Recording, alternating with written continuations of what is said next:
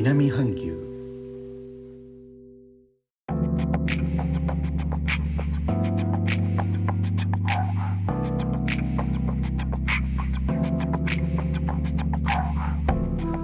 インドネシアから高野です。日本との間約6000キロ。ジャワ島中部の古い都ジョグジャカルタからお送りしております。日本とは一味も二味も違う東南アジアのライフスタイル声でお届けします。インドネシアでは大規模な社会活動の制限。いわゆる活動制限レベル4が続いています。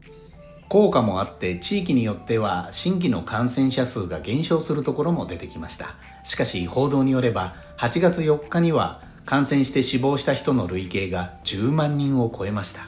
6月中旬からの爆発的な感染拡大で在インドネシア日本国大使館によれば法人の死者は累計21人となりうち16人が6月下旬以降に亡くなっています。感染症とは直接関係ありませんがジョグジャカルタの東中部ジャワのこちらも古い都ソロの王様マンクヌガラ9世が昨日心臓病のために亡くなりました。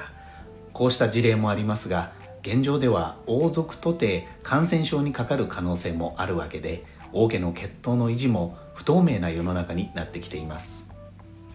ジョクジャカルタの王家は主にジャワ中部を支配していたマタラム王国の流れを組み今の王様で10代目。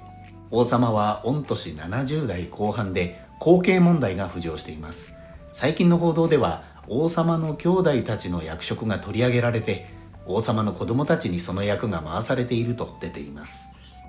今の王様のお父さんである9代目も名君でしたが奥さんが多く王様はお母さんの違う兄弟たちに囲まれています。そして今の王様は一夫多妻制を廃止して王妃様一人との間に子供5人を設けましたが全員女の子女性です。数年前に王様はその中の長女を皇太子の位にするという儀式を強行して兄弟王族と亀裂を深めています。ジョクジャカルタは特別州となった時に王様が州知事を兼ね代々世襲するという制度が定められています。ただイスラム教を信奉する王家ですから君主になれるのは男性のみ。皇太子の地位になった長女ですが現状だと君主になれないので州知事にもなれないという事態になっています。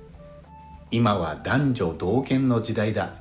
マタラム王国の古い時代に女王もいたなどの話も出てきていますが特別州を定める法律はインドネシア国内で何とかなるとしてもイスラム教の王家の君主を女性が名乗れるか。こちらはインドネシア国外にも影響が出てきます。最後までお聴きいただきレターコメントもいつもありがとうございます。インドネシアから高野でした。それではインドネシア語でのご挨拶またお会いしましょう。参拝順波ラギ